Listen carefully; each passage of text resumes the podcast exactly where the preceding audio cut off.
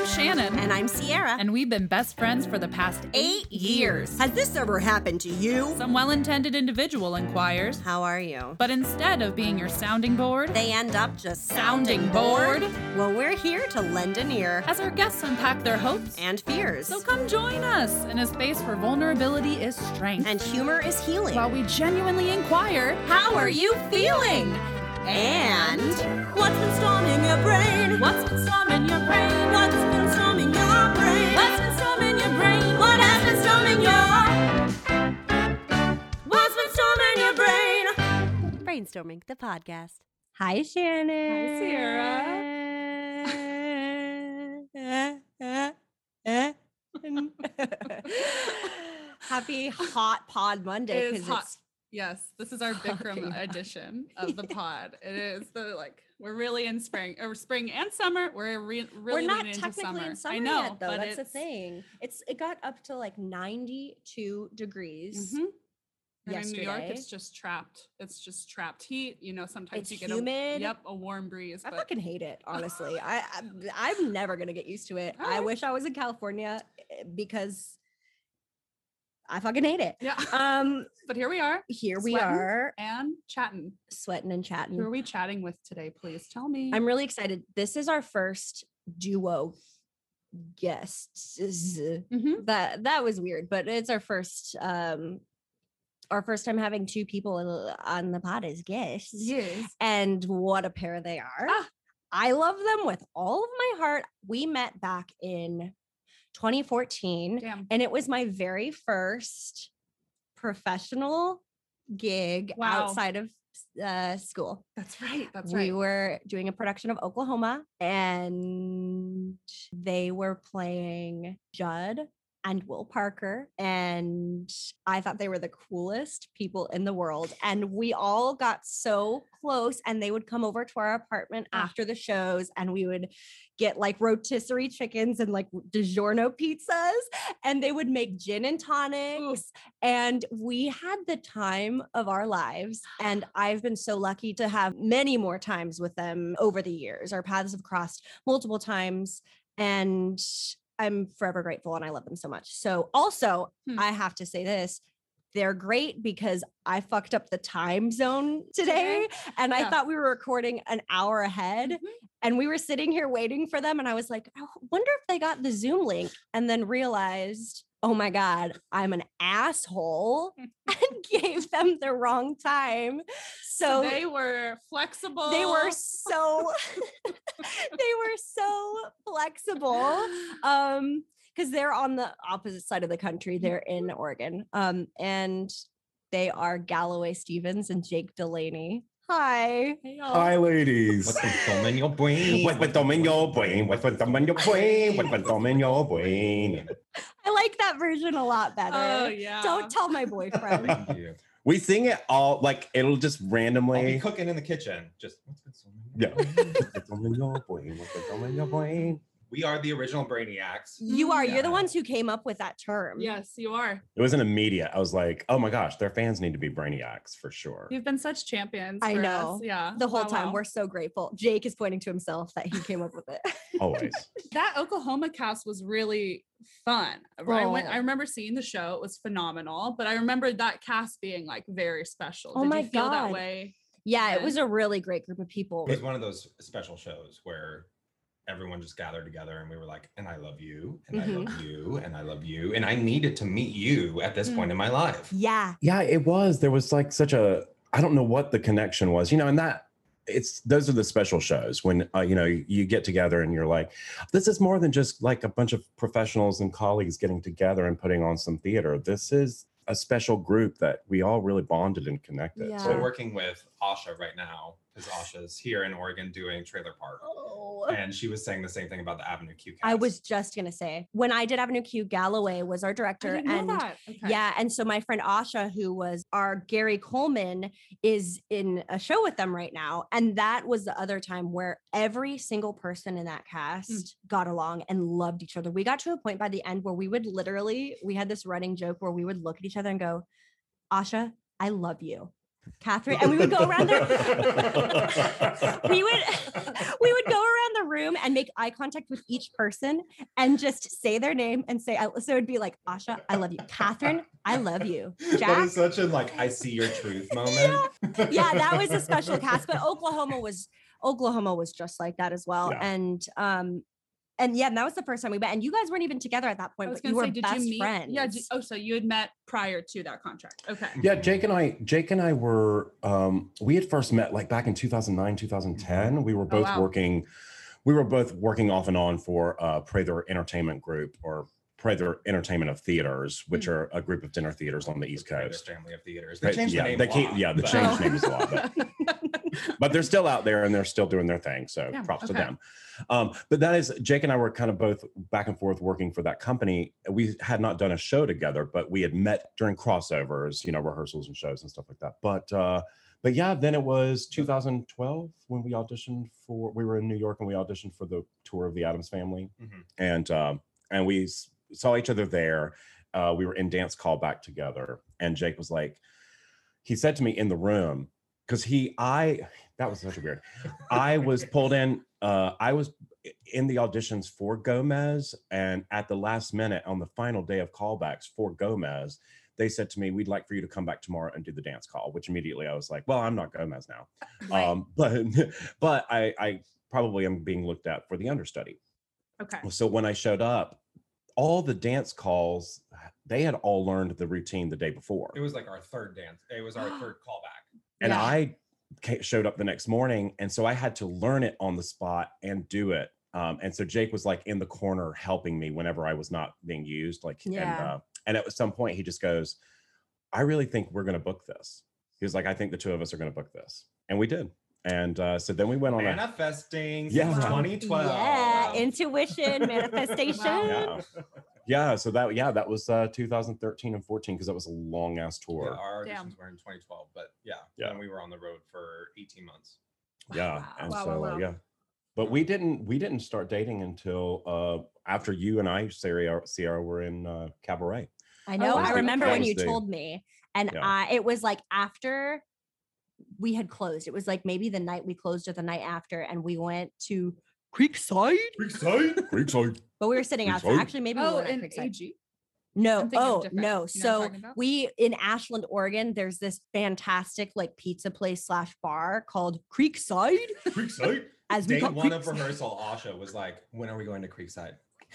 She was I need a crookie. Oh, a crookie is, for anyone who doesn't know, a crookie at Creekside is kind of like a bazooka. Is it they call bazookies from BJ's? Oh, yeah. Yeah, ooh, those are good. And then the pizza is the best pizza I've ever had, with the best ranch. They sell the ranch by the jar now. You can get it by the jar. We have a huge one in our fridge right now. Do you think they would collab with us? Can you? Okay. Hear me out. Is this a sponsor? So hear me out. This is what I need. I will pay you to mail you a ranch. Yes. And just, yes, I'm not kidding. I'll throw in some gummies in there. Oh my God, please do that. That's illegal. We can't do that. Yeah, that's illegal. We would never do that. We would never do that. Never offered. We do not. I've definitely never flown with gummies. Yeah. Never. Anyone from the post office service, we do not do that. We do not. We would never. So great. So I'm going to pay you to do that. And no, but Creekside is fantastic. But I remember when you told me about you two and you were we have decided. You were so all right, I'm going to tell you. Yeah, you were. And you were all right, I'm going to let you in because, and I was what? And he was we have decided that we are going to go on a date. And I was I was fuck yeah, finally. Because when you guys came in here to Ashland to do Cabaret, mm-hmm. It was the first time he and I had not worked together since the Addams Family, because we did Addams Family and then we did we went back to Oklahoma. Prather. Oklahoma. Then we went back to Prather. We did 6 months of Crazy for You for Prather. Yeah. Yeah, right. So we worked together for almost 3 years solid. Yeah. And I was in a sleut phase, shall we call it? Yeah. of my life. Mm-hmm. He set me up with terrible, terrible people. I thought I was such a good matchmaker. I was like, I'm really doing some really great work. I was like, I'm doing some great work for my friend. Do you know me? Yeah. But anyway, he was in a relationship at the time. And so we went through a lot of things and a lot of shit in those 3 years. Yeah, that's such a unique introduction to any relationship. Yeah. Well, and I think that's why when I was started telling people that we were going to start dating, I was being diplomatic about it because I was like, I mean, we were worried. We had many discussions about it because I was like, That first kiss started out so awkwardly. It was like leaning in, like, please be good, please be good. Oh, please let this be good. Oh, God. Yeah. Because we had been friends for so long. I was like, I don't want to lose that. Right. And I don't want to mess that up. And we realized during Cabaret, I hate the phone. I am not a phone person. I don't like talking on the phone. Mm-hmm. And he brought it up one day. He was like, you know that we call each other every day. I was doing a contract in Tennessee at the time. Mm-hmm. And so I would wait up to hear from when you guys got out of the show. And I was just like, yeah, my day just doesn't feel right if I don't talk to you. Mm. And he was like, yeah, I miss you in a very different way than I miss my friends. Yeah. And I was like, this is a conversation we will have in person. It was very much like it reached that point of the phone conversation where it was starting to get awkward. Like neither one of us were talking anymore. And then all of a sudden he was like, I tell you what, let's put this to the side. You're in Oregon, I'm in Tennessee. He's like, let's just not think too much about it. And then let's figure out a way to meet up when we can. Because I was working like, what is that, 2 hours away from your hometown? Like three hour drive. And so I told him, I was like, I'll just hang around here in Tennessee. I'll pick you up at the end of your contract and we will go on a date. That is such a testament to your maturity. I'm just thinking of the flip side of that, like your emotional maturity. I'm thinking of the individual who would go, fuck it, let's start the long distance right here, right now on this phone call, and then go, but wait, but then letting the relationship go where it goes and then going, but wait, what happened? And not thinking about like the origin of the relationship, like the seed that you're planting there. So I just love that. Thank you for saying that because I feel there's that instability of the creative being an artist, and so wanting to find stability in people, absolutely. Yeah. And so often it's like just lean the fuck in, and yes, it works. Like you and Tim, I also wanted to bring that up. You know, two artists in a relationship and what that dynamic is like for you, because so often it clicks and so often it doesn't. Absolutely. You know, so it's just I think it's such a testament to the beginning and the choice before to him. I swore I would never date a performer. Yeah. That was a hard rule of mine. I was like, I don't date people in the business. I don't date performers. Well, you dated stage managers. Well, okay. But that's a different breed. I mean, they made that good. And they keep a tidy house. Yep, 10-2. Or they will note you on how you made the bed. Yeah. Yep. This is true. And be like, the comforter is actually leaning 6 inches to the left. Yep. But you had that had been like one of your not like, a performer. Yeah. Yeah. And then this asshole worked his way into my heart. Yeah. So here we are. And I think that he has been a life lesson of you say that those are your rules. You say that these are things that I will never do. And he has taught me time and time again to stop being such a stubborn asshole. And you don't get to say. Life's gonna tell you. Yeah, yeah, life tells you. You don't really always get to make the decisions. It's nice to think that you can. It's nice to know that you have some ownership over your life, but sometimes you just got to let life happen. Otherwise, you'll miss beautiful things. And I think we all relearned that with the pandemic. So I guess that. Girl. Shannon. So Jake and I, when Jake and I have only been married for a little over a year now. Okay. But our wedding was at the beginning of February in 2020. What was the date of our wedding? Was February 4th. Okay. I just wanted to put. What the hell is that? Why are you testing me on a podcast? You know, you have the same anniversary of my parents. So really? Really? Yeah. So I always loved that. That to me, I was like, oh, that's cool. That checks out. I was ready to jump in. She was like, it's February 4th. It's February 4th. So you had a plan for your newly married life. Well, yeah. Well, and it started because we got engaged in 2017. Don't remember. I asked him first in 2017. Okay. But then 2018 came around that Christmas, and we still hadn't done anything, made any plans. So that next Christmas, Jake surprised me by proposing to me the following 2018. Because everyone should get that experience. And it was really beautiful. I loved it. It was so unexpected. It caught me so off guard. Because I had already proposed to him the year prior. So I wasn't expecting that on Christmas morning for him to then propose to me. What are your two proposal stories? Yeah. So my proposal story, we were working down in Florida and in the Fort Myers, Sanibel area. And Sanibel Island has this gorgeous little Christmas Eve service that it does. It's a candlelight service on the beach, and they sing, songs and stuff like that. And then, so we took a blanket down and sat on the beach on Christmas Eve, just the two of us, and we had snacks and little drinks and stuff like that. And I, instead of doing a ring, because we weren't ring people. Engagement rings for men suck. Yeah, I don't know if you've looked. It's really weird. It's an odd thing. You're like, I mean, am I buying him the wedding band or am I buying him an engagement ring? It's really weird. Isn't there a company that recently just came out with Tiffany? Just came out, yes, which is cool. And they're all in the band. They're inset. Oh, that's cool. So you get a little bling on there. Yeah, yeah. So I just decided. I was I found a nice bracelet that I thought signified, or spoke for the two of us. I think you saw it, Sierra. It's the double infinity. It's double infinity. Yeah, yeah. It was. So I had that ready to go, and so we were on the beach and we sat through the Christmas service, and then everyone blew out their candles, and then they all started passing us on the beach, and I was like, and it's at sunset, and so I was like, let's just chill and let everybody go, and let's just sit here and watch the sun continue setting, and. So as the sun was setting, I reached in my bag, and when I saw him reaching in the bag, I blacked out because I knew what was happening. So here's the other thing.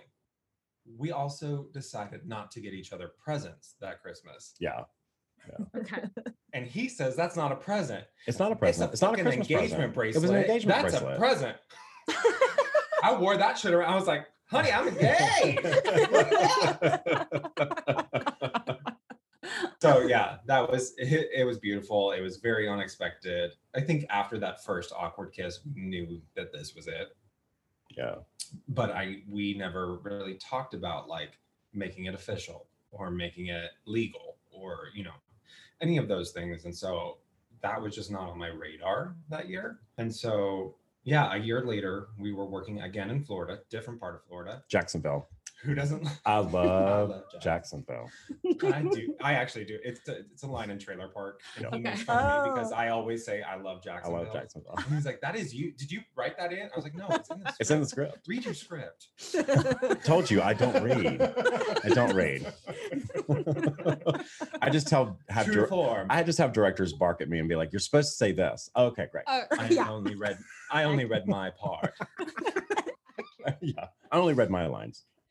But anyway, we were doing a show in Jackson. We were in the middle of a 12-show week of Elf the Musical, and it was we didn't even have time to get a Christmas tree. We put lights on a ficus. Oh, I love that. Yep. That's a tough balance, though, because you can't be too heavy of a bulb. Right. Yeah. Exactly. Yeah. They were delicate lights, no ornaments, because it could. I mean, it was not real. Also. I was about to say it helped that it wasn't a real tree; it was plastic in true Florida form, indoor plastic ficus. I can't. I made a point to just say we're not doing gifts this year, and I mean it. Yeah. But I went out and I got him a bracelet, and I put a double infinity on that shit too. It was really sweet. And so it was a very, it was not beautiful Christmas Eve sunset. It was in the middle of a 12-show week after, before the matinee. Also, not to bring the story down, but I mean, it really shook me a lot because I already felt like I had security in him when I asked him the year prior, which is why I asked him to marry me, was because as much as I love him, and I loved him at the time, and I continue to love him. One of the biggest factors for me was security. You know, choosing someone to spend your life with is, I really think, is an investment. And it has to be something that I was like, it has to be a person that it's not just about me loving you and you loving me. It has to be about trust. It has to be about knowing that I can trust you even in hardships, that I think you and I are going to figure shit out. And I can bank on that. And so the next year when he proposed to me that Christmas, I had just lost both of my parents that fall. My mother had passed away in August and my father passed away on December 1st of that year. Wow. And so when he turned around on Christmas Day and proposed to me, man, it shook me to the core. I just was like, it really just kind of locked in for me. I was like, this is it. He's now my family. Like, you know, it's us now for me. It shows that you have those sunset days, but you're going to have those days where you're working through loss and working through a 12-show week. Like, that is the perfect dichotomy of your relationship. So I think both proposals that's beautiful. Yeah. No, I never put it that way. That's very beautiful. That's really Thank you. I love Thank you for sharing. Yeah.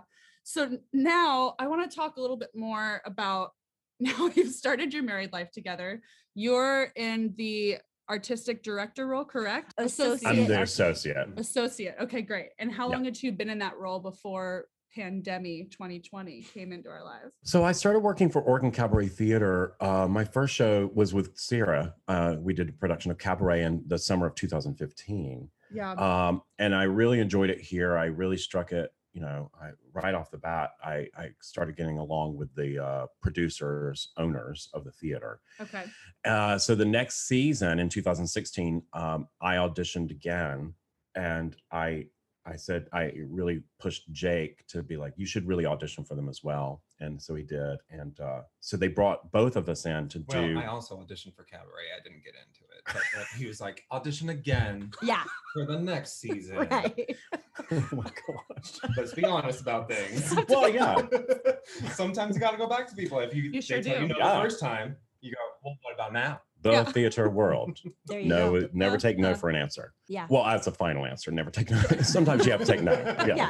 But never take it as a final answer. But yeah, so in 2016 we returned and did a couple of shows and we did 9 to 5 in Chicago, and then mid Chicago run they had an actor drop out of their fall season. So they asked me to stay. They were like, "Are you available to stay with us through the fall of 2016. I was like, sure, I don't have anything lined up. So I stayed on, and it was in that fall that the producers, owners came to me and took me to lunch one day, and they said, we really like how you work with us. We really like, you know, some of the insights you have. And so we would like to invite you. Have you ever thought about, you know, being in management of theater? Have I? Exactly. Yeah, I had really spent the prior like 8 to 10 years knocking on every door of theaters that I was already established with as a performer and a director, choreographer. And I was like, I would really like to get into administration. I'd like to try management. I'd like to try, you know. And so the fact that, and I have been doing that for so long with everybody being like, well, our office is full. We have everyone, but we'll put your name in that. You know, we'll make sure your name stays in the retires, list. Yeah, if someone retires or, you know. Come on. That's the thing. Once you get into management of theater, you stay, you lock it down. You're like, so, I mean, so it's understandable that, you know, once you get a salaried position in theater, that is like, I mean, we saw that firsthand at PCPA going to school there. We were like, oh, this is, you know, to be able to have a family and a stable job and perform and teach, like exactly. That is, whew, that's an, yeah. That's, okay. Yeah. So that had been, dream ticket. Yeah, truly. So they had talked to me, and like, suddenly it's not that they had just met me. They'd known me for some time, but for me, just for them to say, hey, we see something in you and we would like for you to join us full time. At Creekside? Creekside? It was at Creekside. It was at Creekside. It was lunch at Creekside. Creekside. I started January 17th or something like that. January of 2017 is when I started the position as associate artistic director. Okay. And Jake, how did your relationship with Oregon Cab develop? What have you been? So like I said, I auditioned and I didn't get in.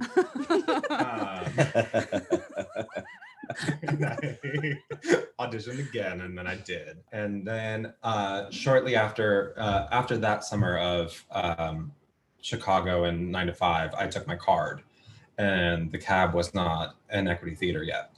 And so we kind of, oh no, I did Drowsy. You did Drowsy shop workers. I took my card before, right? I actually showed up to Drowsy 3 days late because I was getting my card in West Virginia. Wild. Amazing. Yes. And then, so there was a little break of time there where they were just like, we do love you now that we know you. I mean, we didn't love you that first audition. Now that you've been here. Oh, now that we see what you do, you're a great free gift with purchase with Galloway. Shut up. I call myself the Clinique of Oregon Cabaret Theater. I free gift with purchase. Oh, stupid. I'm also the human crane. He's a great human crane. I am here because we don't have any hydraulics, so I just lift people and set them down places. I care. You've done that. We have a picture of you doing that with me. Oh. Yeah. Oh, you are a dream to lift. I miss it. Oh. I used to be. You still are. That was when I was 20.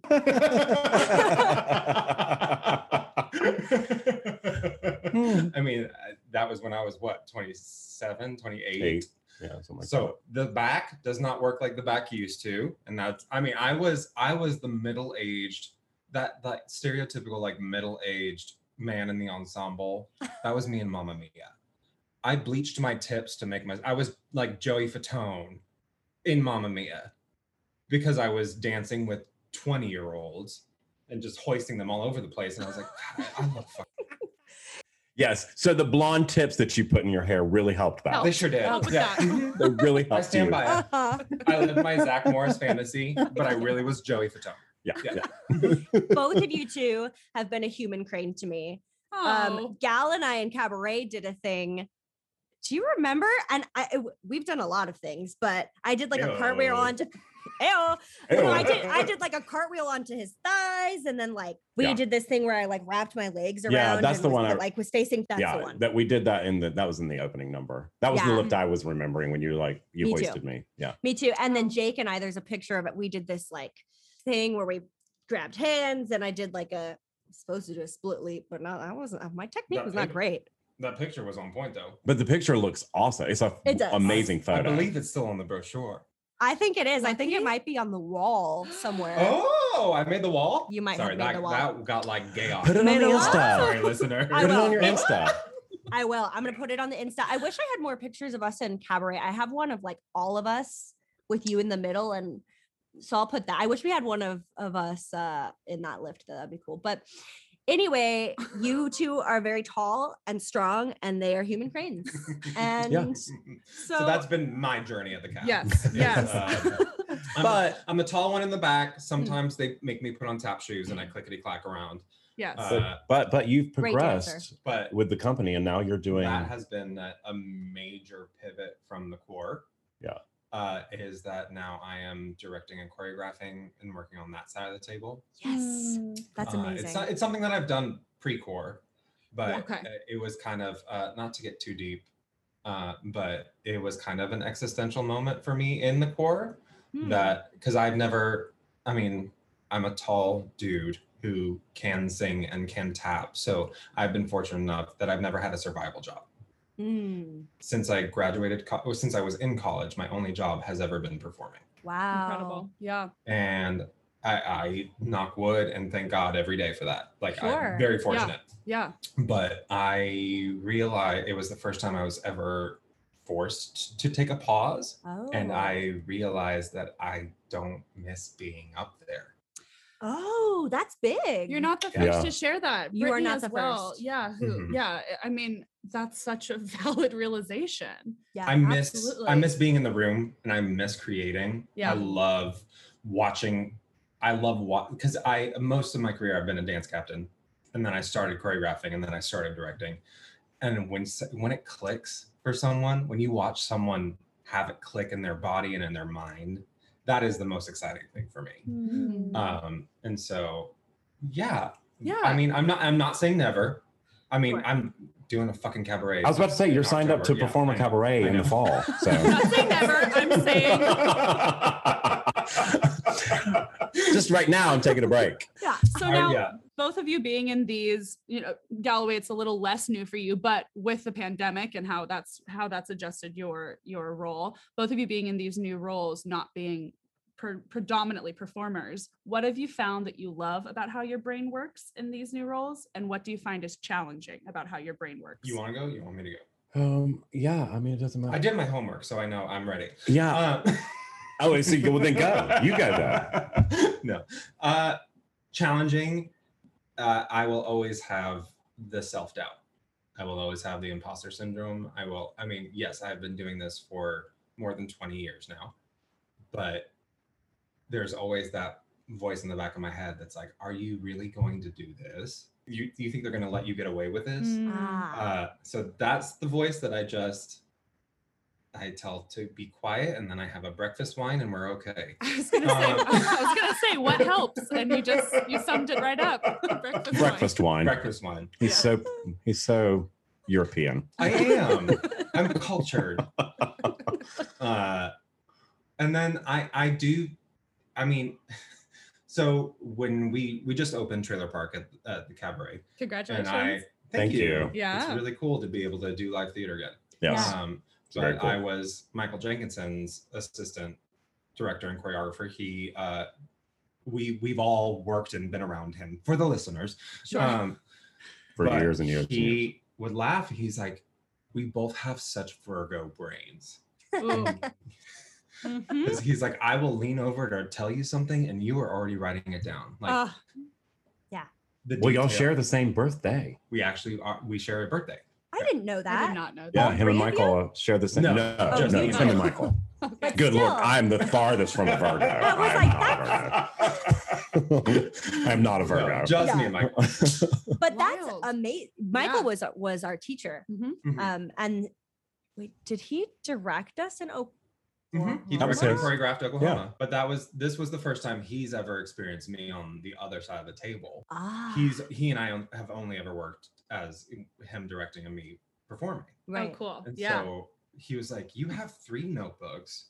You have a pen for one notebook, a pencil for your score." He's like, "Yes, you are my brain." And I was like, well, don't tell me that because that's terrifying. Yes. But no, I do love Michael. If you're listening, I love you. But it's nice to be able to channel that Virgo energy and go, okay, so my attention to detail, my organizational skills is so beneficial for them to be able to do their job.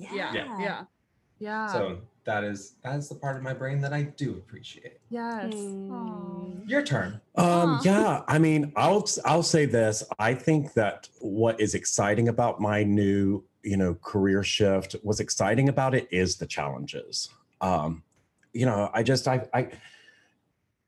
if I'm not stimulated in my job, in my career, then I find myself getting easily complacent, and in complacency I get depressed, and I start finding stupid reasons to build drama that doesn't really need to be drama. So what I've appreciated about this career shift is I'm constantly learning. It is a learning experience for me, and they knew that taking me on, which it was all honest up front. I was like, you're hiring me into a position that I've never done before. I do know that I have good, I feel like I have good skills when it comes to having an artistic eye, and I can give you, I'm allowed to give them all notes. Of my opinions. Yeah, I can give all of my opinions. One thing that Galloway Stevens has, it's notes. Yeah, I get to give all the opinions and my thoughts, but I have security with them in the fact that because they're the producers, they can either take my ideas or not, but at the end of the day, if they take my idea and it fails, they're the ones who still decided to take the idea, so it doesn't ever come back on me. It can in reflection where it's like, I didn't say that. Who said that? Yeah, exactly. So there's some comfort zone in being able to be associate artistic director, but it's a big blanket term that was assigned to me in theater world. Okay. It's funny to me in theater world because we have all of these, like we try to qualify business terms about associate and all this stuff, but associate, company manager, but when you go to any theater, the responsibilities for these titles are always different. They are always different. There is no true manual to theater and how business of theater works. That's why when I'm doing submissions, I call them my office hours, when I'm like just firing off my headshot and resume and my reel and all of that shit. I always look for the associate artistic director, because I was like, you may be the casting director, you may be the company manager. Okay. You are not having to deal with a board. You're not having to deal with like, you're the person I can actually talk to. Mm-hmm. That's smart. My position is kind of like, you know how when we're performers in a production, you know how the stage manager always kind of is the middle person that feeds off and filters information for everyone. Yeah. Mm-hmm. On the administration side, that is kind of your, if you see the titles of company manager, general manager, associate artistic, anything like that, you know that this person is dealing with everyone around the table. Right. Yeah. So, and that is one of the cool things. If I do email one of them, they'll be like, that's actually not me, but I can point you to. Yes. That's so smart. That's good information. I know it is. That. Yeah. I'm like, never thought of that. Great. But my position with the company is that I really do a lot more, I think, on the day-to-day, I do a lot more company management. Mm. I handle people's housing and travels for the out-of-town performers. I handle HR, human resource, if anyone needs to file complaints, if there's anything, I usually handle all of that. I handle contracts for the performers. I keep up with them. You're a great person for that. That was the one thing I went into, confidence. I was like, I can talk to anyone, and I can, that's just something I feel good about. But things like, I was like, I'm not a travel agent. I've never booked flights for other people. right. That's like... And then they were like, here's some contacts for housing, some of the landlords we've worked with in the past. But it was like, no, I was like, so I just call these people and negotiate contracts about rentals. You got a room. That's so, that's really, learn on the go. Yeah. It was absolutely. Learn on the go. Yeah. Yeah. And they had, the outgoing company manager at the time was giving me some tips and stuff. There was a few, we had added a couple of weeks when I first started that. As a transfer, but there was a lot of just figuring it out as I went. So you were interested in asking about their relationship with equity as an entity. So Jakey, you are equity gal. I believe you are too, right? Did you ever? Mm-hmm. You did. So we've obviously been seeing, especially in the past few months, issues circulating with equity, and I know like my partner Tim just joined equity right before the pandemic. And from what I've been seeing, not a lot of help has been coming from them. And all of a sudden they're emailing members of the union saying, all right, this is what you owe. And it's like, for what? So for what? Yeah. If you're okay, if you're comfortable talking about it, I would love to hear your take on it. I'm gonna refill before we get on to this topic. Great. Yeah. Just give me 1 second. Yes. I'm gonna tell you this. Well, because I have not been quiet. I mean, I've been very loud, social media wise, and just because I, like Tim, I had spent 20 something years of my career as a non-act performer. Yes. And so I did not find myself with the opportunity to take my card until the summer of 2019.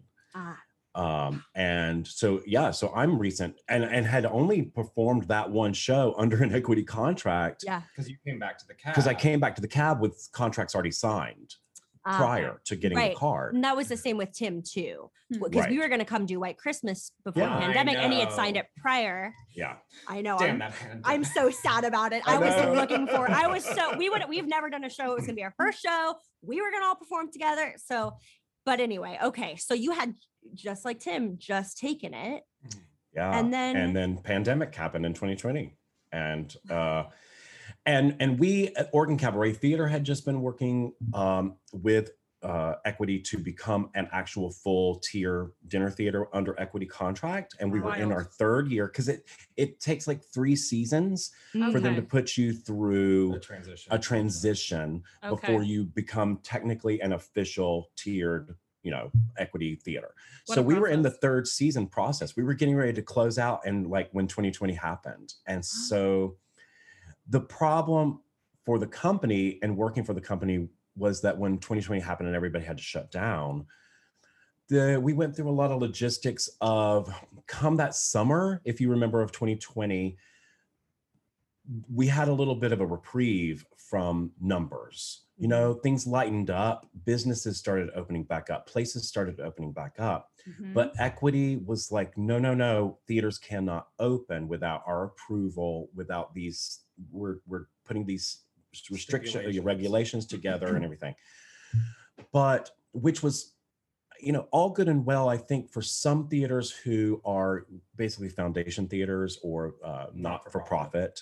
Okay. Because you could rely on grants, you could rely on assistance. But for anyone who runs a privately owned for-profit theater, you don't get to get grants. There's no, okay. you don't get to qualify for that. You don't even get donations. You don't get to know, you can't take donations. You can't take anything. If you're a for-profit theater, people if you're can an call actual, the box office at the cab and say, like, we would like to donate, help you keep the doors open. They're like, we're a for-profit theater, so we can't take a donation. If you want to buy a gift card for future use. Stuff like that you could do, but okay. We couldn't make a donation because we would have to tell them, we'd be like, you can't write this off on your taxes. This is because the numbers went down in the summer, the cab, well, the state of Oregon. The state of Oregon and the county. Yes. They gave them the clearance to open back up. So you opened Odd Couple, correct? Was that the first? Yes, we opened a production of the Odd Couple. Because they had to, because they no longer qualified for government assistance through the pandemic. Because Oregon and the county had been like, you can open back up, which meant that we were no longer available to get help, assistance financially. So we had to open the doors or close permanently. Oh my God. And we kept being back and forth over and over with Equity to be like, we need you to allow, we need to move forward. We have to move forward. And they were like, no, don't do it. Don't do it. Don't do it. And we were like, you don't get what we're saying is if we don't open a show, if we do not do this theater will shut down. And there's probably no coming back. These are the stakes. Like these are the actual stakes. Yeah. And so the producers, the couple that owned the theater, they had to make the tough decision. And I was there with them, and I said, I was like, if you just have to open a non-Equity production, then that's just what you do. And I was like, and if Actors Equity has a problem with it, then maybe that's where we disband and we figure things out. But the here and now is that Equity's not here looking out for you as a couple, as business owners. That's not what they're doing right now. As a company. Well, and I was arguing with people from, the administration of Actors Equity. I was on emails and phones and blasting all over social media. I was like, this isn't your job. Actors Equity is a union set in place to protect actors and stage managers. Mm-hmm. And that's the end of that sentence. Yeah. You're not the sheriffs of theater. They put out a statement saying that we can't direct and choreograph at theaters that have not been deemed. Directors and choreographers shouldn't work at under Equity guidelines. It's like that's a different union. That is not your SBC. Yes, thank you so much. That is not your lane. Stay in your lane. Right. What is this gatekeeping? That's the opposite of creation. Yeah, creation is collaboration. If I mean, we were going to do a show this in Christmas of 2020 called Scrooge and Rouge, and it was going to be me, Galloway, and our friend Elise, who has been up in Washington. She's been taking it super seriously. Her parents are both immunocompromised. She got vaccinated as soon as she could. But Equity came back and said, either you have to hire a 24-hour security guard to sit outside of their apartment, or yes, install security cameras outside and inside their apartment. What? Okay. This is so just the most random, crazy nonsense.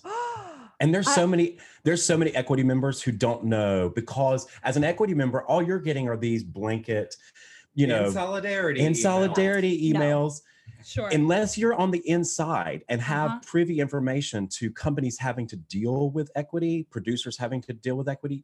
None of us as Equity members know this information.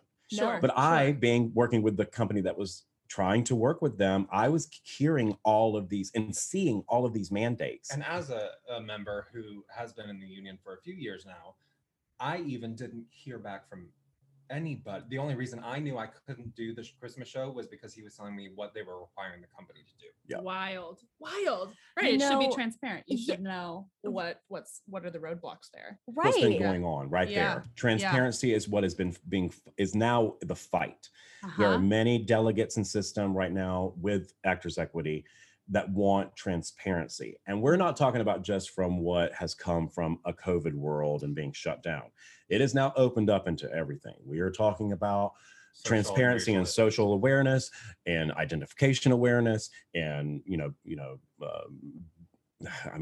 acts of bigotry, acts of, racism, acts of sexism, a lot is coming. A lot has come to the surface. And that's, one of the things that I have when I talk and I fight is I'm like, now's the time. Now's the time. We have seen what COVID has done. It has taken what we've put Actors Equity for years and years and years. We've put it up on this pedestal. Well, we allowed them to put themselves on a pedestal. But we allowed it. We've allowed it. Mm-hmm. Theater has allowed this to happen. Mm. And now when we needed them the most in this past year, they failed us. Yeah. And we have seen, and all of their shit has come to the surface. So now's the time. I was like, now's the time. And change needs to happen now. I joined, and when I had turned down my card 3 times before I actually joined. Okay. I was doing good on the non-act scene. Mm-hmm. I was working steady. So I just didn't want it because everyone that I knew told me when you join, just be prepared to not work for 2 years. Wow. While you reintroduce yourself to new companies but I had worked enough non-act contracts at equity theaters that I had enough contacts that I felt comfortable doing it. And I was coming up on I had just turned 30 and I was like, I need fucking health insurance. Yeah. There it is. I'd like a pension plan. And so I joined because their health insurance plan used to be really good. Oh, yeah. And now they have, you have to work, I think it's twice as many weeks to get the same coverage and they have tripled the premiums. Well, and it's not even the same coverage anymore. It's now, it's not the same what it used to be. Well, I've been hearing from people who I think we heard from a friend of a friend who was saying that at the beginning of the pandemic, they were 1 week away from getting their insurance covered and they had a gig planned and COVID happened and obviously couldn't do that gig. And they reached out to Equity saying, look, I have the proof that I've signed this contract. Especially with a pandemic, can we get me that coverage that I was planning on having? And they said, no. Yep. No. They do not allow you to roll over weeks either. So even though I've been working consistently as an equity actor for the past 4 years, all of those weeks expired. Mm. I'm even thinking about the people that have been in that chorus contract on Phantom for the past 20 years. They're now out of health insurance. Wow. Yeah. Mm-hmm. Isn't that crazy? Mm-hmm. Yeah. I mean, it's wild. The things that I come from a very, blue collar, salt of the earth kind of family and lifestyle and everything. And so I know tons of people who belong to unions, labor unions, and believe in them. Mm-hmm. And when I describe to them what my quote unquote union is, they immediately start shaking their head and they're like, that's not a union. They're like, that's not a union. Huh. And I'm like, interesting. Yeah, you're right. It's actually not an actual. It's not really a union. It's not. So what do you see happening realistically? Do you see, my brain's like, is something else going to form? I think that I think Equity is going to be Broadway and tours. Okay. Because regional companies are pissed off. They're leaving in droves. And the union members are, I'm thinking about dropping my card because I lose my health insurance in August because I can't roll over any of my weeks. Sure. So I'm thinking about leaving. I didn't need it before. And now the reason why I joined it is no longer a viable option for me. Mm-hmm. I love our president. God bless him. I'm excited about him passing healthcare reform, and we will get it. Everyone, yes? Yes. Hopefully, yes. Manifest it. Get to the polls. Putting it out there, And so I think that there is going to be a mass exodus. The companies that I knew when I joined and I worked with frequently, they've left. They left the union.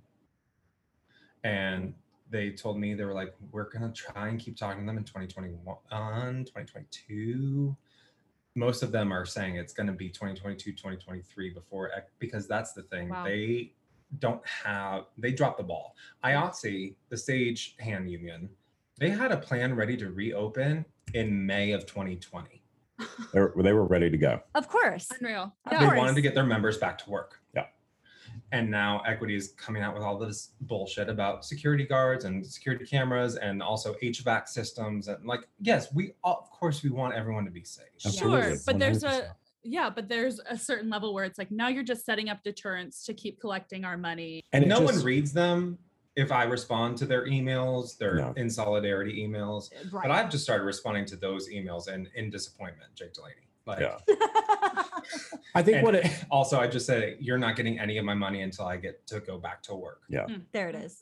Yeah. And there's a big movement in that too. It's like, no news, no dues. For me, I have gone back to paying my dues because I am actually working right now. I'm performing under an equity contract.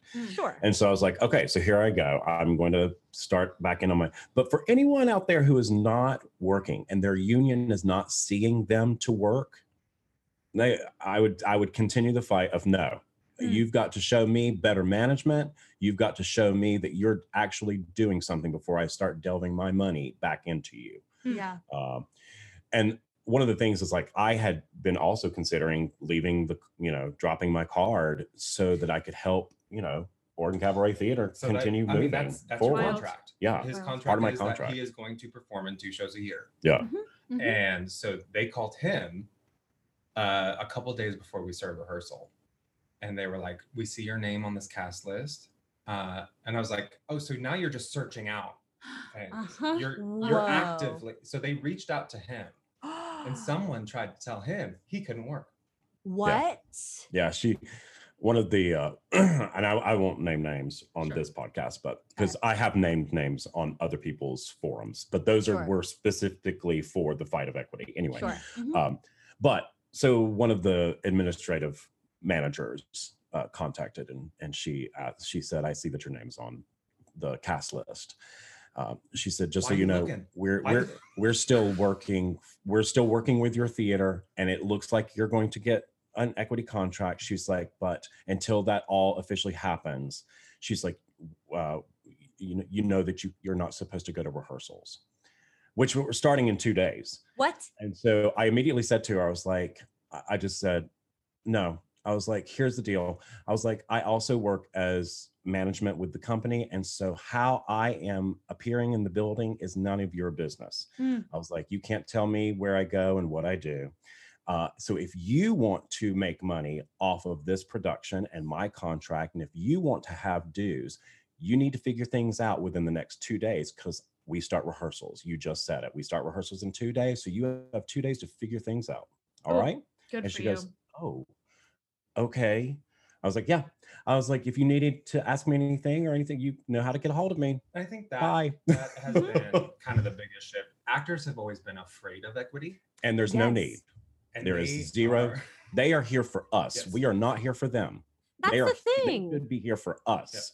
Yeah. You're so right. We've always, I, myself included, always been intimidated. And yet it's like this thing that we're supposed to want. And I did want, because when you really look at what you're supposed to be getting from it, it's protection, it's security.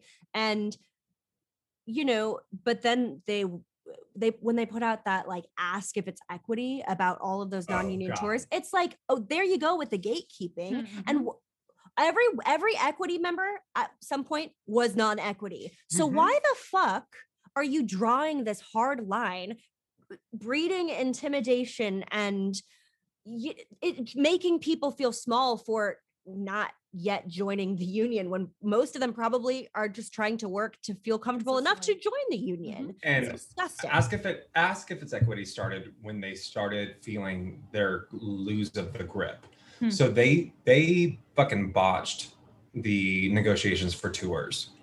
And so most tours started going non-ec, and that's where Ask If It's Equity started. Yeah. Okay. And we were on Addams Family, and we were on the same circuit as Hello Dolly starring Sally Struthers, and it was the SETA contract. And that was their big win. They were like, we have negotiated a SETA contract.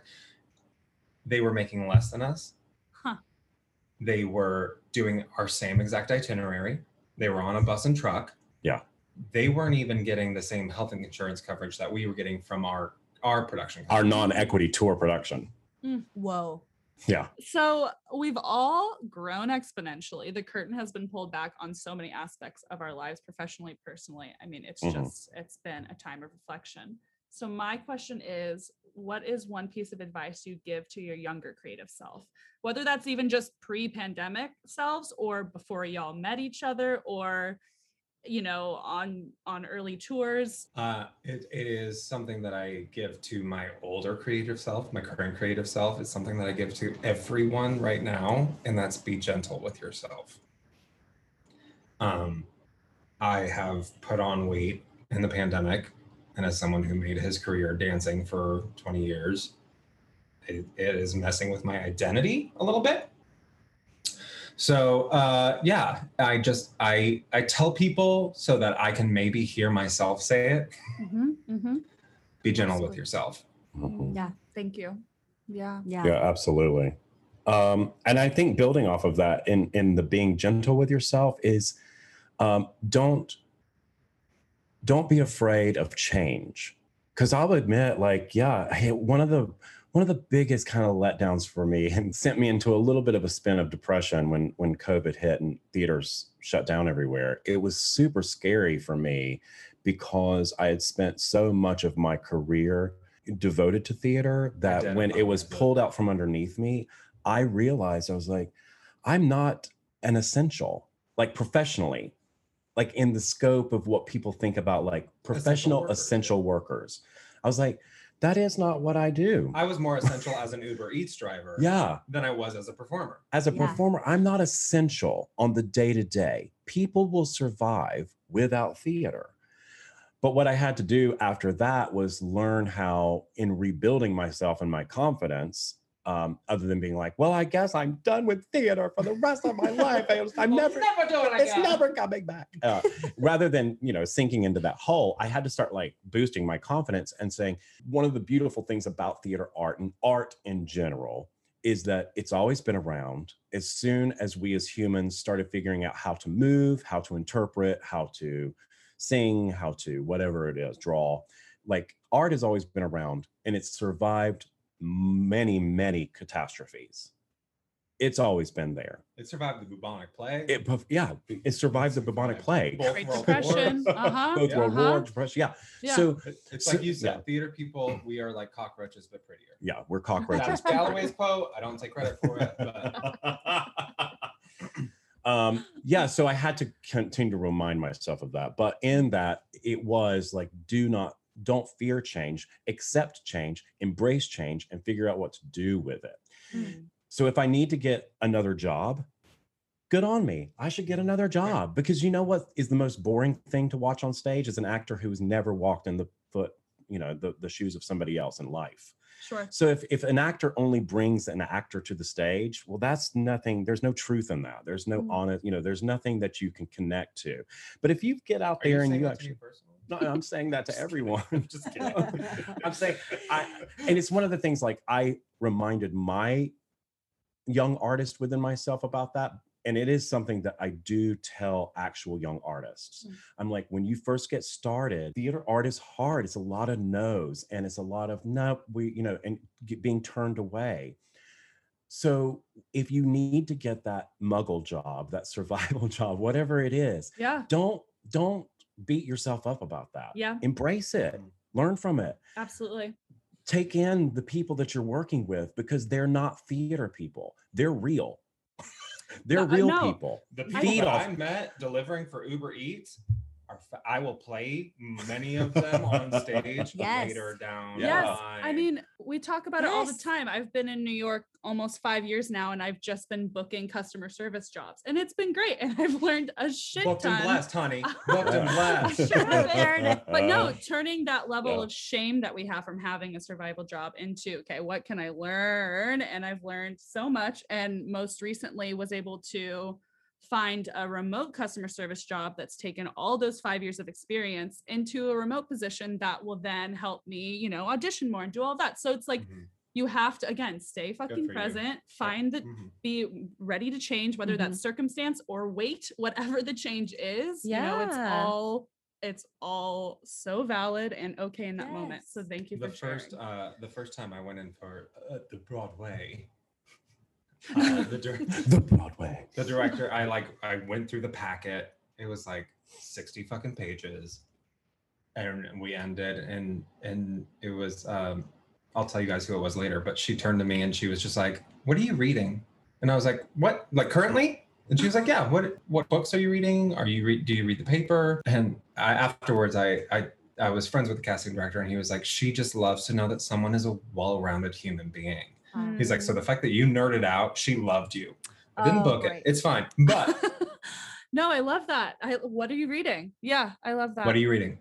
I don't read. Yeah. I don't read. Hey, you want to take a little what do they call them, a break? Yeah, let's take a break.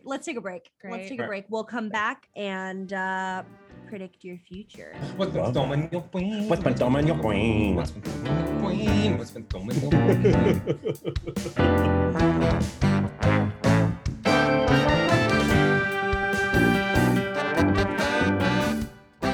It's an unstable time with the pandemic. Coming out of the pandemic, you're like, what's my next move? What's my next life? Mm-hmm. What's my life plan? Sierra's going to take that weight off your shoulders today. Please do. Oh, great. Please do. Yeah. I could really use that. Yeah. What do you say?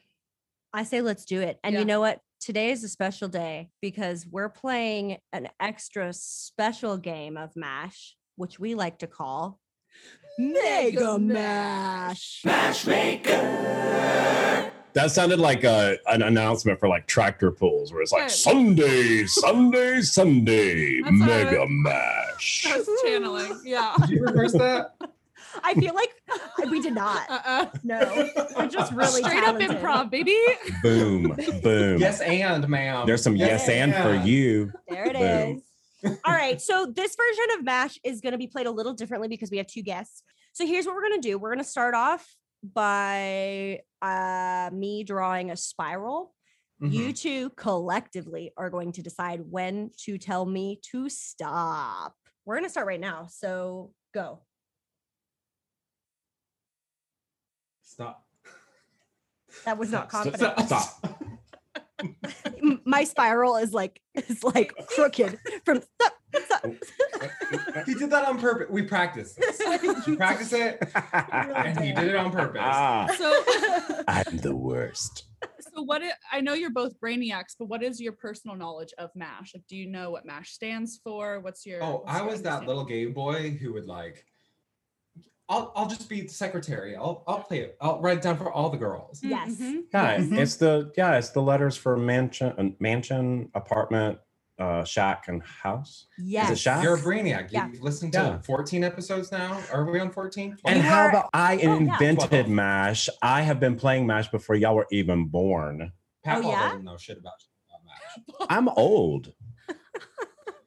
Honey, I remember MASH when it was a television show. I remember MASH when I was saying Eleanor Roosevelt. Ooh, yeah, she's a snack.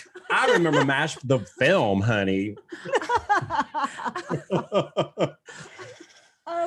Mary Todd Lincoln, put her on my list. Ooh, Abe. There you go. So here's how we're gonna do it. I'm gonna do each of you separately, but we're gonna go in each category, which it's going to go partner, children. Shannon heard it. Transportation. What did I do? I'm going to do you separately. Yeah. Did I say that? You I think it's thoughtful. I am. Okay, I'm going to do you separately. I appreciate the individual attention. That's what I'm saying. You know me.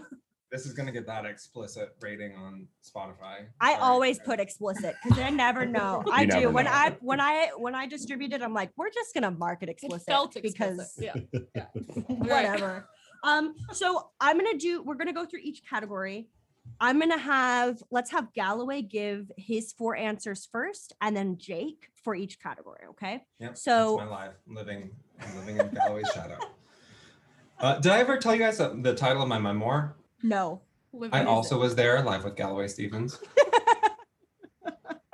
The amount of times I will sit across from this man at a table and he will tell me a story. I'll be like, I also was there. How do you feel about like a very long forward by Galloway? It's like at least right, 50 sure. pages. It's like yeah. no, probably like half the book yes. is just the forward. More of like a I also yeah. I was born after 67 pages of Galloway. I was born on a fall day in 1996. I'm very young. I'm very castable. Oh my gosh. Oh my God. So Galloway first. Age before beauty. Well, that's sweet. And you're old. Okay, Galloway, give me your four options for a partner. Okay. So Ryan Reynolds. Ooh. Chris Evans. Ooh. Are we just doing the Marvel Cinematic Universe? No, we're not. We're not. No. Sterling K. Brown. Mm-hmm. Love him. Yes, sir. Just talk to me all. Mm-hmm. Just talk to me mm-hmm. all day, sir. Mm-hmm. And John Cena. Oh. Really, John Cena. Yes, he loves John. I love John Cena. Jake, your turn. So I'm gonna go Matt Bomer. Ooh. Mm. I'm also gonna go Henry Cavill. We've talked they about look the same. Yeah. I have a type. I have a type. He has a type. And then I also married him. So do I? Do you? He is their type. Yes, yeah. He looks just like. For the listeners at home, Galloway looks just like the two of them. I look like the two of them after a drunken night or something, like the hungover next day maybe version of them.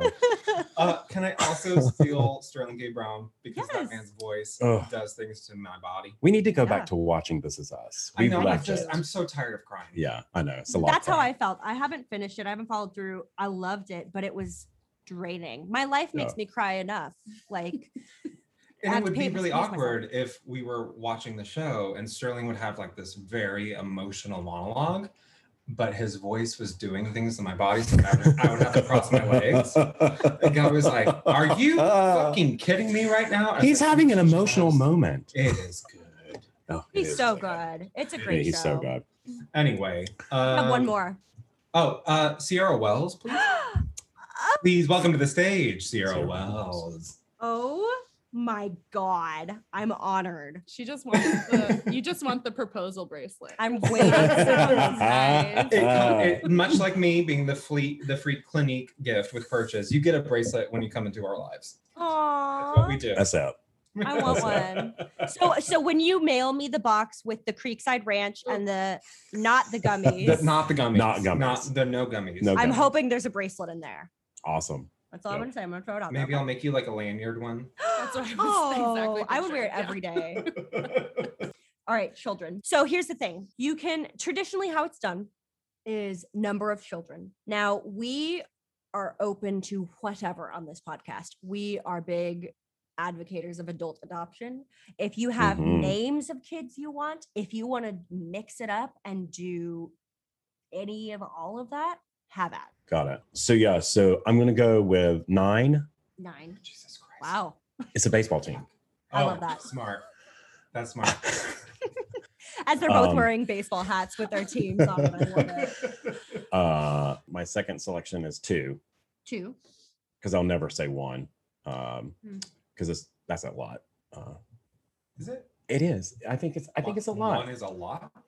I think so. Even though that sounds weird, I think having an only child, it puts a lot of pressure on a parent and it puts a lot of pressure on the child. I agree. So I'm like 2.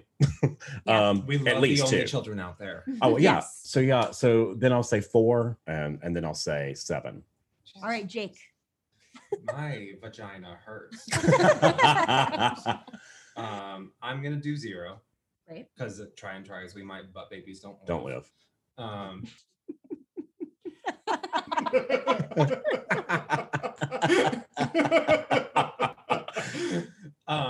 But since you open things up, I would like to say 9 dogs.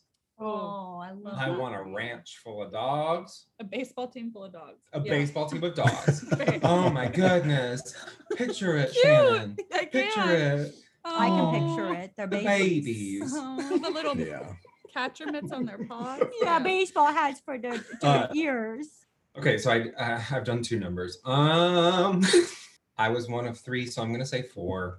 Four? Because odd numbers, someone's always left out. Agreed, yes. It was me. Mm. That's a different podcast. I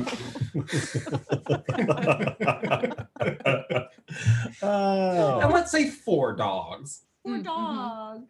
Two dogs. Two dogs. Yeah. Next category is career. Yes.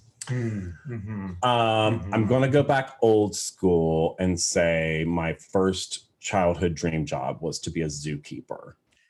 I like that. Oh, where did this stem from? I was always, as a child, fascinated with animals. You could entertain me by just putting on any kind of television show that had to do with animals. Mm-hmm. And I liked looking at pictures of animals. Mm-hmm. Yeah. And so I thought when I was little, that was one of my first, what do you want to be when you grow up? And I was like, a zookeeper. Oh, I love that. Now I think zoos are weird. I'm like, ugh. Yeah, zoos do make me sad. I get sad. I work with kids, and some locations have like a pet dwarf mouse, and they're in a cage and I hate it. They're so cute, but it makes me really sad to see them in a little cage. Yeah. Ugh. Anyway. Okay. Number two, I would probably have to say country music artist. I love that. Have you ever seen Galloway at karaoke? Yes, I have done karaoke with him. He lives his fantasy dreams. Country music all day long. Yes. Number three would probably be a ghost hunter.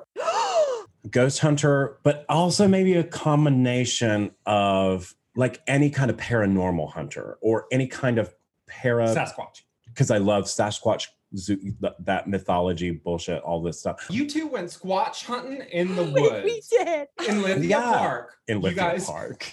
But here's the thing. So we would sit down in that dressing room, and when we weren't on stage, like every night I would be like, does anyone have a ghost story? Like, have you ever seen it? I would try to coax it out of people. And it was like we were there every night. Like, you're not going to tell me a new thing. Like, what is happening? But I honestly am tempted also to start my own podcast where it's just me asking people ghost stories, because I live for that shit. I live for it. So I'm going to put paranormal. Researcher, hunter, or something like that. Paranormal. Yeah, paranormal. Just paranormal. Okay. Fuck yeah. Okay, number four. God, number four, I would like to be the mayor of some town. Ooh, I feel like you're the mayor of Ashland. He's the gayer of Ashland. I'm the gayer of Ashland. That's true. I love that. All right, Jake, your turn.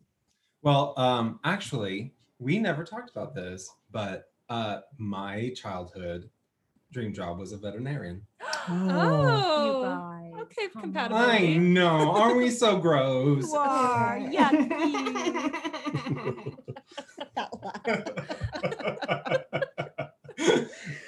And then Galloway did steal Ghost Hunter from me. But I love that. Because we did our homework and we talked about things. Yeah. And he stole that from my list. So I'm going to also put that on mine. But you know what? I'm happy to hear that both of you have these wants to be a ghost hunter, because we can form a trio. I was going to say, I'd watch that show. Yeah. I would do that show. And let me tell you, Squatch is here. He is here. Oh, yeah. I am convinced that Sasquatch is here in the Pacific Northwest. He is here. He is. Absolutely. Teacher.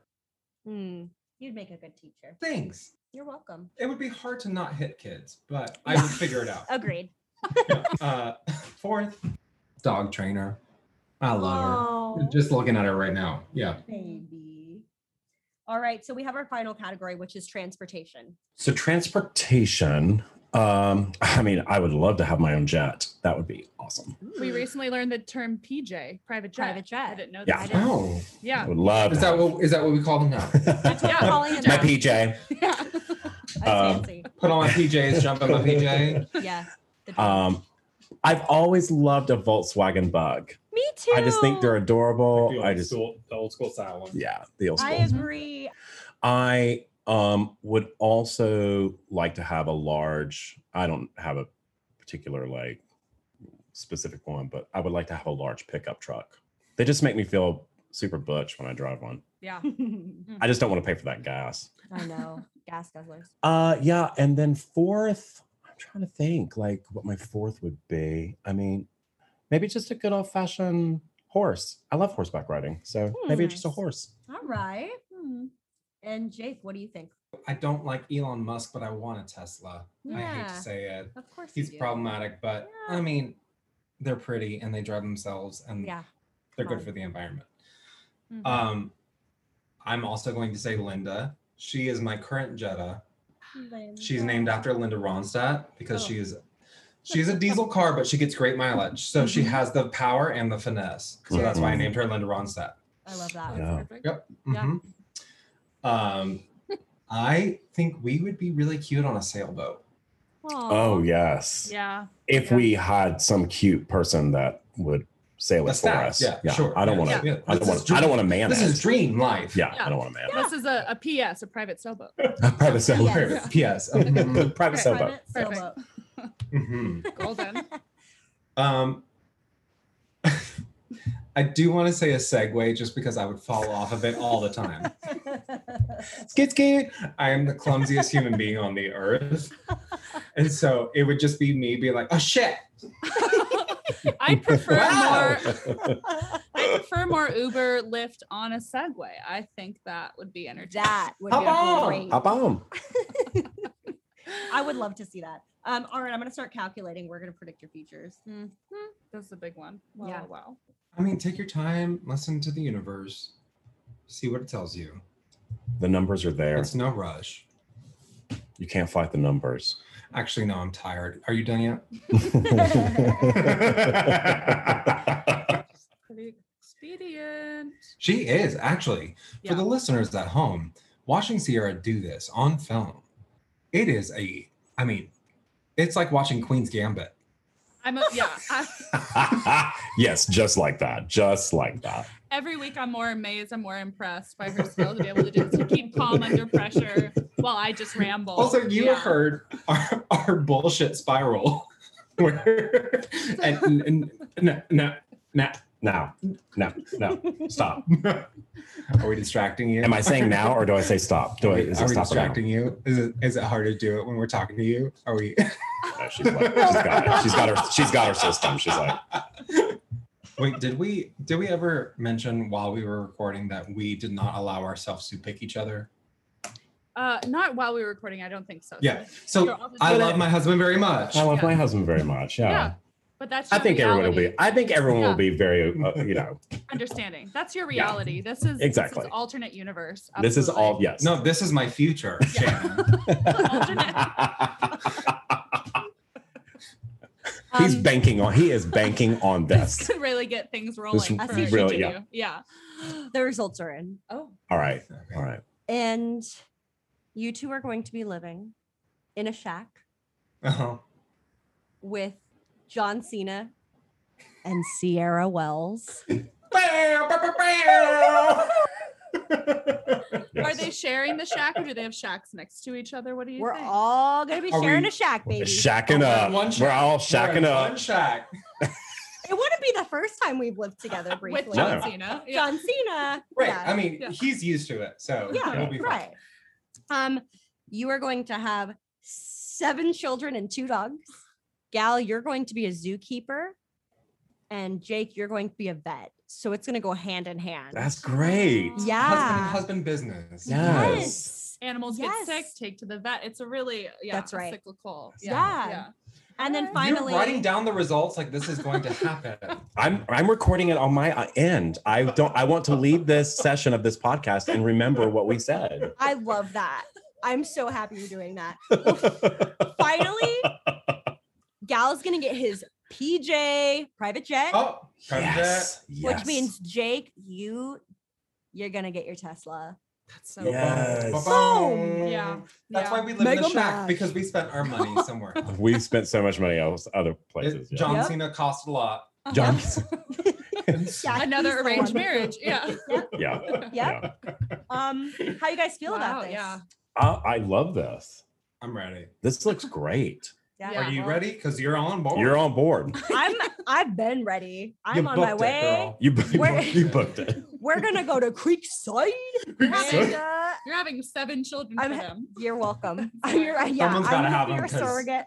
Yeah. Aww. Yeah. Oh, I love it. I'm you. 7 though. Like, listen, Maria Von Trapp, calm down. Yes, but I'm a huge advocate of adoption. So we should adopt some. Yes. Yeah, okay. I agree. All right. They're not all your responsibility. Right.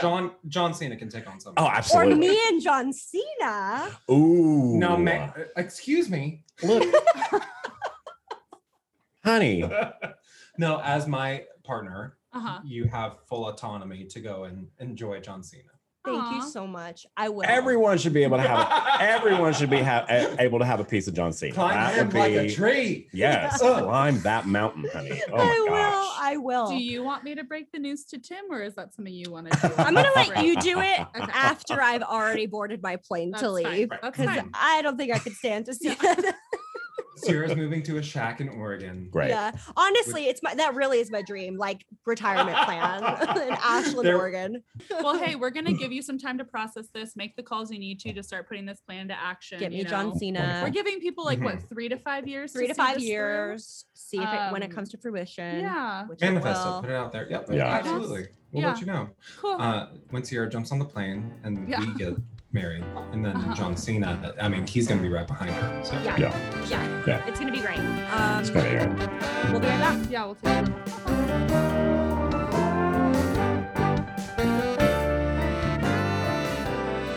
it. Hi guys. Hey ladies. Do you have anything you would like to share? Whether that be a creative endeavor you are doing, or like a poem you have written, or a quote you've heard, or a TV show you're watching that's resonated with you recently. I don't have, I don't read unless I absolutely have to. So I don't have anything literature wise to share with you. But I think for me, coming out of the pandemic, again, I mentioned this earlier, was that once I was trying to build my confidence and figure out what could be the next steps and things, one of the most recent things I did during the pandemic was, for the first time, I had been talking about years putting together my own cabaret show, my own one-man show. But I just I was never getting around to it. I was always putting it off. And so I accomplished that last November. I was able to do it, wrote it, put it together, performed it for 3 nights, and just absolutely learned so much about it. I had never even went through the process of, I'd never had to hire musicians before, like the whole deal, like hiring musicians and figuring out their schedules and collaborating, getting all the working with composers who, a couple of my friends did some arrangement work for some of the songs that I sang, which was really neat and fun. So that just that whole kind of like working collaboratively with musicians really like sparked a new joy for music with me. And I'm so happy and glad that I did it, and I'm very proud of that. I'm very proud of the work that I did and accomplished. I was so excited about it. So that was a big thing for me in the last year. And moving forward, Jake has such a love for podcasts. And I'm going to tell you something right off the bat. I'm so happy to be a part of this podcast. I'm not good at it. I'm not good at listening. Ah, gotcha. Okay. And that's the end of that sentence. I'm not good at listening. Sure. You know what I'm saying? I'm a visual person when it comes to staying engaged. When it comes to staying engaged, I'm more of a visual person. So just listening to people talk, it's difficult for me. I have to like take breaks and stuff like that, because I will just leave mentally. I'll go somewhere else. But anyway, but that being said, I can talk. So I think one of my next endeavors, and I've talked about this over and over again, is I kind of want to start my own podcast where I invite friends who are from the South, and not just from the South. I want to invite friends and people, and not just friends, but people that I know and want to talk to who come from, I guess, basically rural life, that have then left rural life to learn more, to discover more, and then what they want to do to bring it back to that part of their world that they grew up in. Oh, that's and what Yeah, I think that's important for us. And so, you know, and just be able to have some fun with it, just to try to connect, and not like, again, not just Southerners, but people that are, I think that there's a lot of stigma about people if you're from a certain region or you're from a certain place that, you know, and I've experienced it over and over again in my life, this stereotype of like, oh, you're from the South, y'all have problems with race. And I'm like, yes, we sure do, but everybody does. Like it's everywhere. It's everywhere. One of the things that I have learned in my travels, in my profession, is everywhere I go, I'm like, and it was a big discovery for me as a Southern guy, getting out there in the world. I was like, oh, wait a minute. We did not invent racism. We don't own it. No. This is a problem everywhere. Yes. And so it takes people, I think it takes powerful people who have the courage and the gumption to get out of their homes and out of their comfort zone, to meet others, to break bread with others, to be able to then bring that back home and teach that fear does not accomplish anything. Right. Fear stands in the way of so many people and opportunities. So yeah, I think that's kind of what I would like to start a podcast one day and try to break through some of those stereotypes and stuff. And there's an old saying in the South called, you know, it's called barnyard perfume, and that's what I would like to name the show, is because it's basically like, you know, the term is, you're driving down the road, you got the window down, and you pass a cow farm or a pig farm or something like that, and somebody be like, ooh, man, it smells like some of that good old barnyard perfume, and you're like, honey, you can call a barnyard perfume all you want to, but it ain't nothing but shit. And so to me, the discovery, and what I would want the show to be, is to bring up, to be like, let's not sugarcoat things. Let's not just, you know, let's not lean back on making cutesy remarks about stuff. No, let's get to it. Why, what is it? And how can we break through and see eye to eye on, you know, on different parts of the world. So great. Yeah. Wow. I would listen to that. That's a great also for you. You also just have like such a great podcast voice too. Yeah. Oh, thanks. Yeah. Does he? Well, today you're getting my definite bass voice, because allergies have been, I mean, my gosh, the pollen is crazy right now. And you're getting my bass voice. Yeah. I always say my job is to keep him humble, but to be super fucking gross for a minute, if you would allow me to. Yes.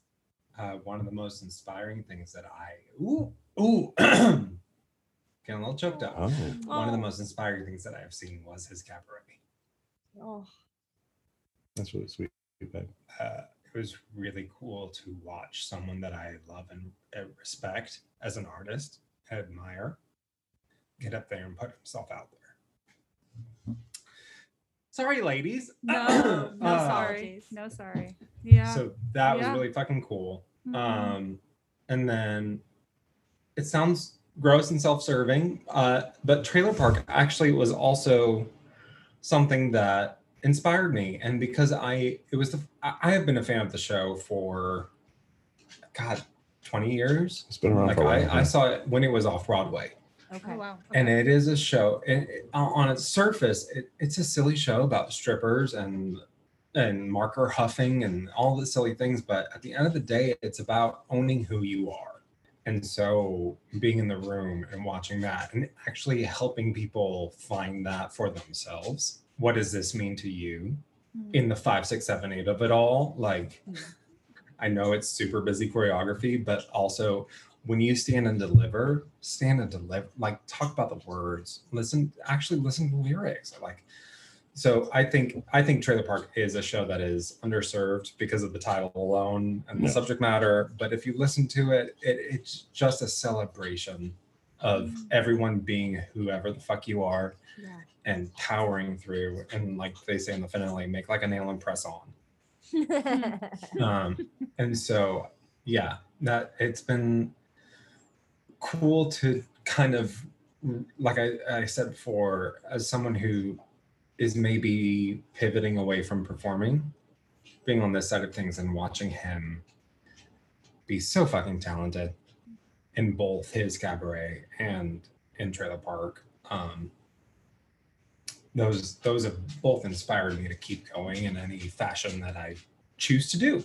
Yeah. We don't know what it is. It wasn't neat, not to cut in, but it wasn't a neat process. This is my segment. I know it's your segment, but I'm trying to, I want to comment on it because it was really neat watching.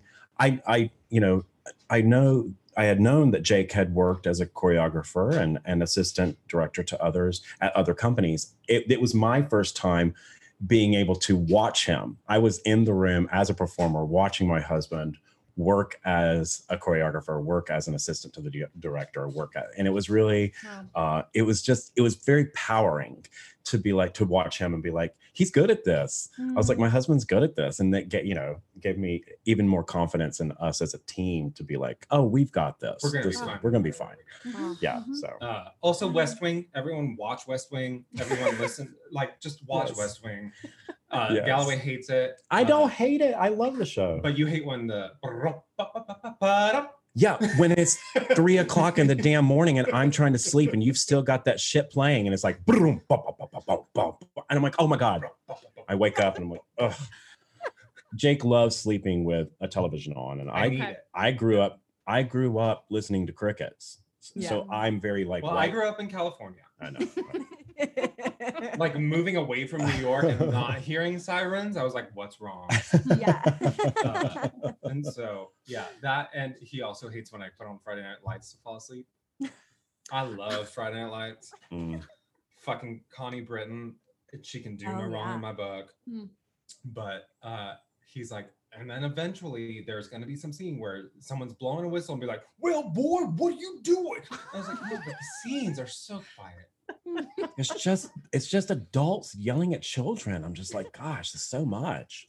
It's a brilliant show. It is a brilliant show. It's really cool. It does actually. Like, I mean, I was watching Friday Night Lights when I was working on Trailer Park, and I told our friend Lauren, she was like, I'm just not connecting with this scene. And she and I had talked about Friday Night Lights before. I was like, you're Connie Britton, like that. You just lock into that. Like that's sometimes, sometimes she kind of gets a little catty with him, but that doesn't mean she's immature. You can bite back at somebody. I mean, you've heard us do it for the past 2 hours. Sometimes we bite back at someone that we love, just to put them in their place and be like, I also have thoughts and opinions. So that actually, it's funny to say that Friday Night Lights inspired me, but it did. That's the pull quote. That's the pull quote, yeah. I think collectively, though, too, what's been neat about now that we're, married, is that moving forward, we do a lot of creative talking about not just our careers, but also where are we going? Mm. Like how do we see ourselves moving on to something next, whether that's location, career, personal choices, like, and it's the myriad of things that we talk about. It's so fun and creative. It can be stressful at times, and that's the reality of it. Yeah. But what I love about it most is it's not me. I'm no longer like, what am I going to do next? Sure. What's next for me? It's now it is a discussion of like, what's next for us? What do we want to do? What, who wants to take the lead on this? Who wants to take over the world, run for president? Well, I love you both with all my heart, as you know, and I love you together. I love you. Thank you. You guys, well, you're okay. Listen, wife, get up your phone. I know. Well, we're going to make it happen. Here's the thing. You give me a little preview. Again, send me my Creekside Ranch. Send me my Nosh gummies. My Infinity bracelet. Mm-hmm. I'll head over there. I'll pick up John Cena on the way and we'll be good to go. He'll be expecting you. Yeah, as he should be. This was like an ideal first duo. Yeah, episode. It really was. Yeah. I'm glad. Well, I'm glad that we were. That's fun. Yeah, I just love you both so much. And well, thank you so much. We love you. I love you with all my heart, Shannon. I now love you with all my heart. Yeah, feelings mutual. It's been lovely to meet you. Thank you for sharing. Yeah. As soon as we feel comfortable, because we have talked about like now that we're both vaccinated and hopefully more and more of the world will get vaccinated. Yeah. Please, anyone listening, yes, this is not a moment to be about yourself. This is about the betterment of a community. Please get your vaccination. Anyway, moving on from that, once we feel much more comfortable, Gayer of Ashland asks you to please get vaccinated. You guys rock. I love you. I'm grateful for you. And I just have one question for both of you. Okay, what is it? What's been storming your brain? What's been storming your brain? What's been storming your brain? What's been storming your brain? What's been storming your brain? I want the full orchestration. Yeah, we got it. All right, I love you guys. Thank you to our guests for answering the question, what's been storming your brain? A big ol' thank you to our technical producer, Tim Fuchs, for our funky theme song with Chris Agar on bass and Louis Danuzzi on trombone. Thank you to Ellie Stovall-Brown for our rock and cover art, and to all you listeners for joining us this week. Be sure to tune in next time for a few more ha-has and a lot less wah-wahs. And follow us on Instagram at Brainstorming the Podcast. Bye-bye, boys. Have fun storming the brain.